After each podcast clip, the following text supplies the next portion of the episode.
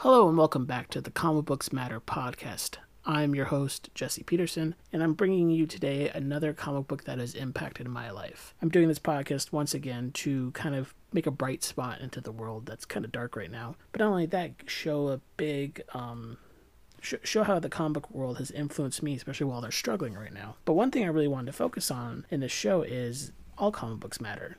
Any version of comic books, manga, graphic novel, single issue, uh, comic strips, web comics, all of them matter. It depends on what's changed your life or impacted you for the better.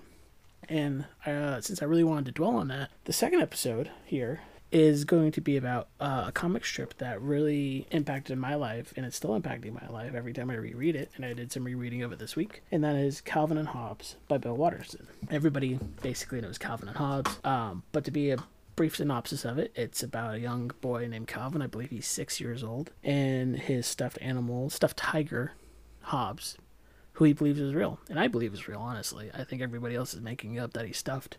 But yeah so the thing about calvin and hobbes is i don't remember when i first started reading it when I uh, used to go to the library all the time, I would just grab tons of volumes of comic strips with my mom, and we would read them together all the time. I read, uh, uh, what's, uh, I'm drawing a blank. Hold on, I'll come up with it. Well, I read, I read Zits, I read Far Side, I read Peanuts. Uh, I might even talk about Peanuts later down the road. Um, I read. I have tons of Foxtrot volumes. I love Foxtrot. Um, I read Garfield, of course. Every kid read Garfield for a little bit. I read. Um, I think it's called Every Rose Has a Thorn, even though I know that's like I'm forgetting the name of the band who sang that song too. But I read a lot of comic strips with my mom. But the one that I've always collected next to Foxtrot and Peanuts was Calvin and Hobbes. I have every single Calvin and Hobbes volume, and I have the big volumes too. I haven't got the whole hardback collector's edition thing yet, but I'm working on it.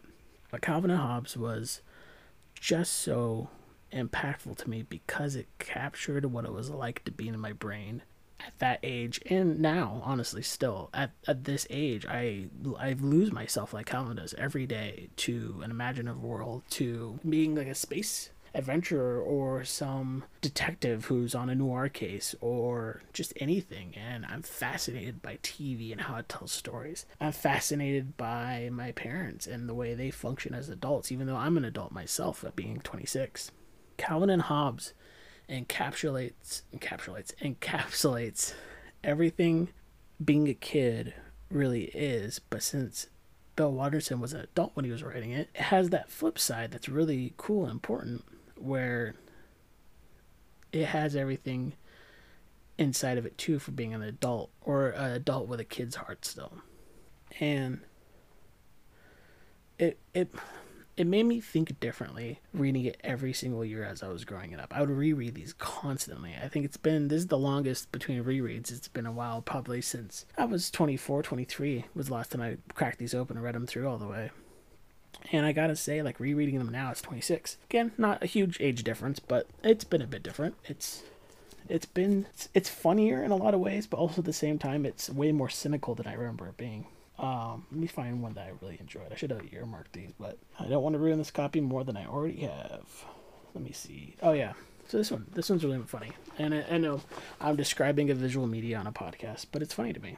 This is Calvin's father speaking for the most part, for the first two panels. Panel one, Calvin, your mother and I have decided to give you an allowance. It's important that one learns the value of money.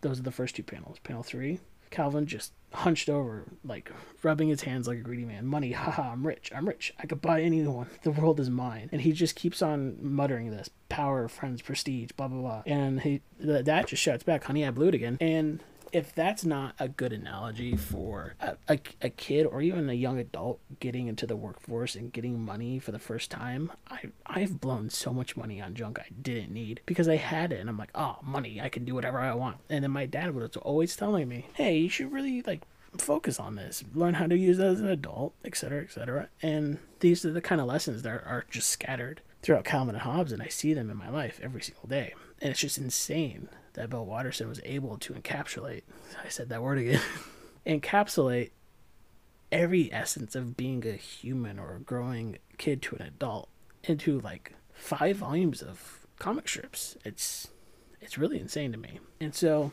that's why I wanted to make it my second one because when I was looking at my shelf, I'm like, what else has impacted me more than anything? And I just saw the Calvin Hobbes books. I'm like, of course.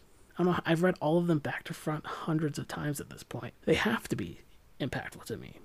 And so I, I just love that the media itself, this this form of comic books. I mean, we get impacted by movies, music, art, uh, like paintings and such all the time. They move us. They make us cry. They make me cry all the time.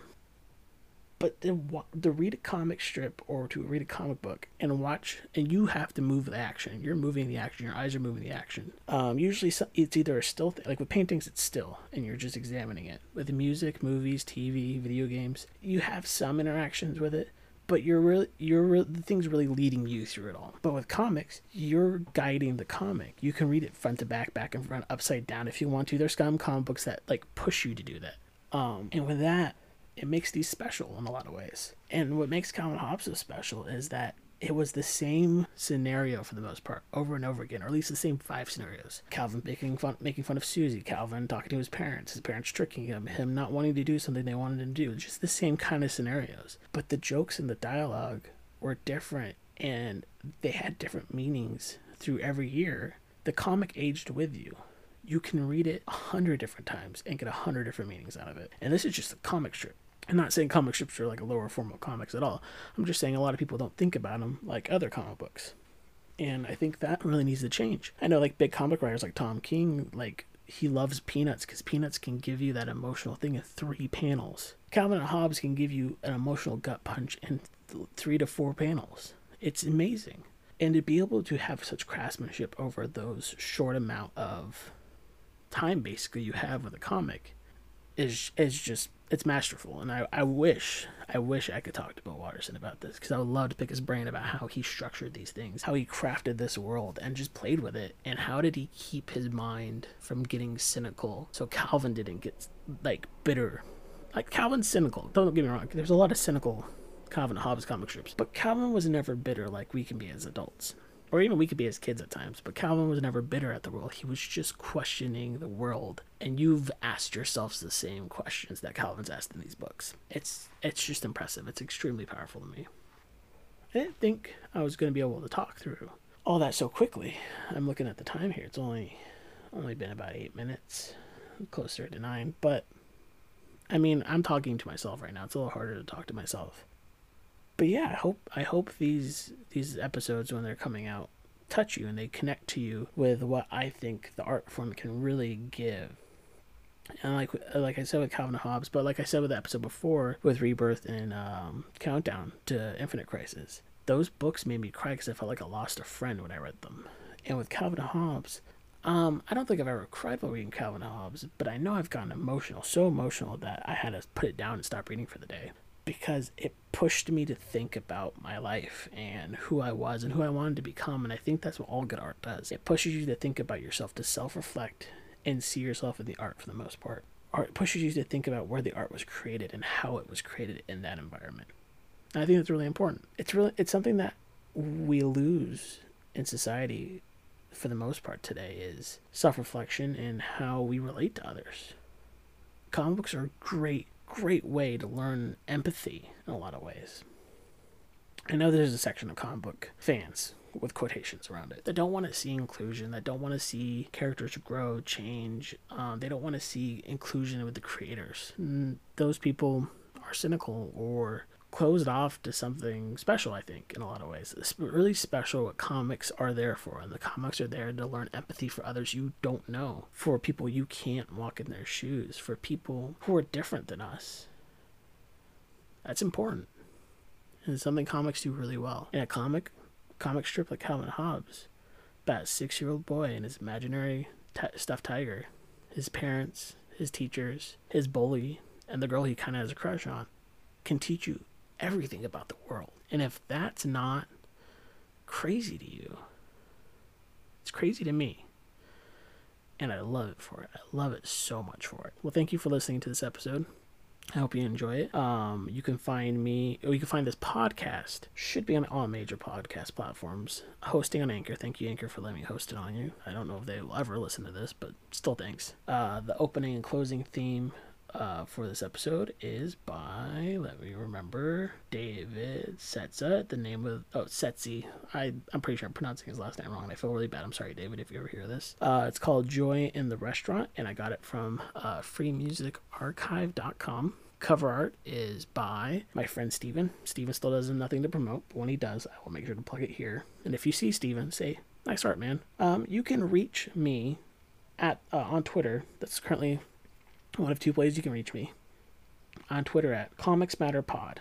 C O M I C S M A T T E R P O D. You can tell me how you, if you like the episode. You can follow me when I retweet artists or talk about what I'm reading um, you can message me about how, what comics impacted you, and I can read them on the air if you want me to, or if you just want to talk about it. But the other thing, another thing I'm really excited to announce is I worked uh, hard, not not super duper hard, but I worked all night last night on it. I launched a Patreon. It's nothing big.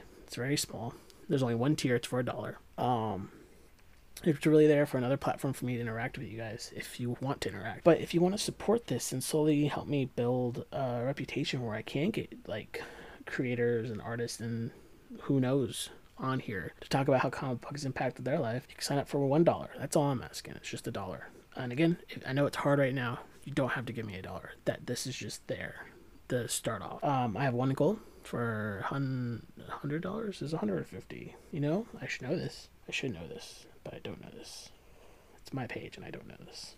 50 50 dollars because i want to start building savings to getting a new laptop to record this better uh, to get new equipment um, i have some new equipment on the way it's not here yet hopefully it'll make it sound better in a few weeks um, but yeah it's just that um, and let me get you what the rss is. It's, i believe it's patreon.com slash comic books matter. Um, if it's not that i'll be in the link in the show notes for it. So just look for that. Um, i want to thank you all again for listening and read some comics and relate to people. Find empathy for others. Have a good night.